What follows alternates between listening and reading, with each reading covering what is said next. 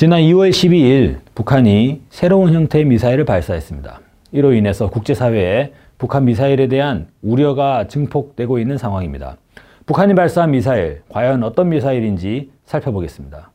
이번에 북한이 발사한 미사일은 북극성 2형이라고 이름을 지었습니다. 작년 북한이 잠수함 발사 탄도미사일 SLBM을 발사했는데 그 미사일이었던 북극성을 지대지 형식으로 지상 발사용으로 개량한 미사일로 판단됩니다. 북극성 2형 미사일의 특징은 첫 번째로 고체 연료를 이용하였다는 것입니다. 액체 연료 로켓의 경우에 발사체 내부에 연료와 더불어서 산화제를 어, 내장하고 있어야 되는데 산화제가 부식성이 강합니다. 그렇기 때문에 액체 연료를 이용한 로켓은 발사 직전에 연료를 주입해야 되는 단점이 있습니다. 하지만 고체 연료를 이용한 로켓은 이미 연료를 동체 내부에 탑재하고 있기 때문에 언제든지 신속한 발사가 가능해지게 됩니다. 통상적으로 액체 연료 로켓은 발사까지 30분 정도가 소요가 되지만 고체 연료 로켓은 5분 이내에 발사가 가능하다고 합니다. 그런 면에서 이번 북극성 2형 발사는 한미 군 당국에게 커다란 우려를 가져다 주기 충분하다고 보여집니다. 북극성 2형 미사일의 두 번째 특징은 그 미사일을 발사 사전에 식별해서 찾아내기가 더욱더 어려워졌다는 점입니다. 이번에 발사한 북극성 2형은 발사체 차량을 일반적인 자동차 타이어 형식이 아니라 전차와 자주포 등에 탑재하는 무한궤도, 캐터펄트를 이용한 무한궤도 차량이라는 것을 알 수가 있습니다. 무한궤도 차량인 경우에는 굳이 그 발사체가 포장된 도로뿐 아니라 여러 비포장 도로와 산악지대를 자유자재로 움직일 수가 있기 때문에 회피에 상당히 용이해지게 됩니다. 그런 면에서 북한 미사일을 사전에 탐지하고 추적해야 되는 한미 당국의 입장에서는 북한의 신형 미사일을 더욱더 찾아내기가 어려워지는 상황이 발생하는 것입니다. 한 가지 덧붙여서 말씀드린다면 북한이 지금까지는 차륜형, 즉 포장도로를 달리는 차량에 미사일을 탑재하다가 왜 이제서야 캐터펄트, 즉 무한궤도 차량을 사용하게 되었는가 하는 점입니다. 그 과정은 미사일을 고체연료 시스템으로 전환하는 것과 연관되어 있다라고 판단할 수 있습니다. 고체연료 로켓은 상대적으로 내부 구조가 단순하고 편리하기 때문에 고장의 우려가 적게 됩니다.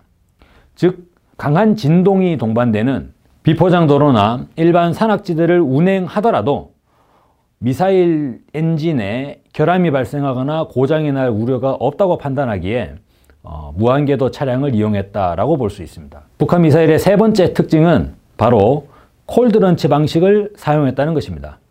일반적으로 미사일 발사는 발사체 내부에서 점화가 되어 발사되는 핫 런치 방식과 발사체를 나온 이후에 점화가 되어 발사되는 콜드런치 이렇게 두 가지 방식으로 나누어서 생각해 볼 수가 있습니다.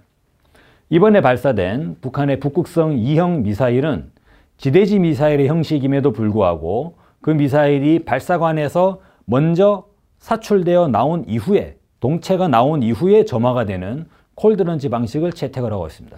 콜드런치는 미사일의 사출과 점화라는 2단계로 이루어지기 때문에 기술적으로 조금 더 까다로운 기술임은 사실입니다. 이번 북극성 2형 미사일은 500km 가량을 비행했다고 합니다. 하지만 발사 각도를 89도, 즉 거의 직각에 가까운 고각 발사 형식으로 발사를 해서 최대 고도 역시 500km 이상 비행을 했다고 합니다. 조선일보에 의하면 전문가들은 북한의 북극성 2형 미사일을 정상적인 각도로 발사할 경우 그 사정거리가 2,000km에서 3,000km에 달할 거다라고 보도했습니다.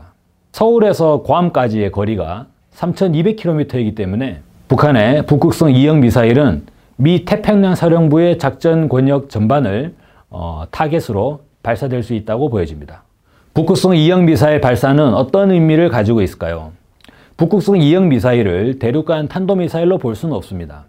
북한이 추후에 대륙간 탄도미사일을 발사할 여지는 여전히 남아있는 것이죠. 하지만 북극성 2형 미사일만 보더라도 미 태평양 사령부 전반에 대한 공격권을 가지고 있다는 것을 입증을 함으로써 미국과 북한의 군사적 대결에서 한미연합군이 가지고 있던 전략적인 우위점은 사실상 사라지고 북한과 미국의 전략적 위치가 동일해지는 그런 상황이 되지 않았나 이렇게 보여집니다.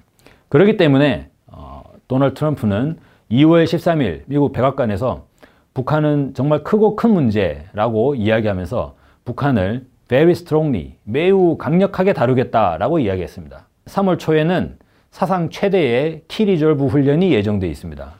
북미 간의 군사적 대결이 어, 정면 대결로 치닫는 분위기입니다. 한반도 평화에 대한 관심이 어느 때보다 필요합니다.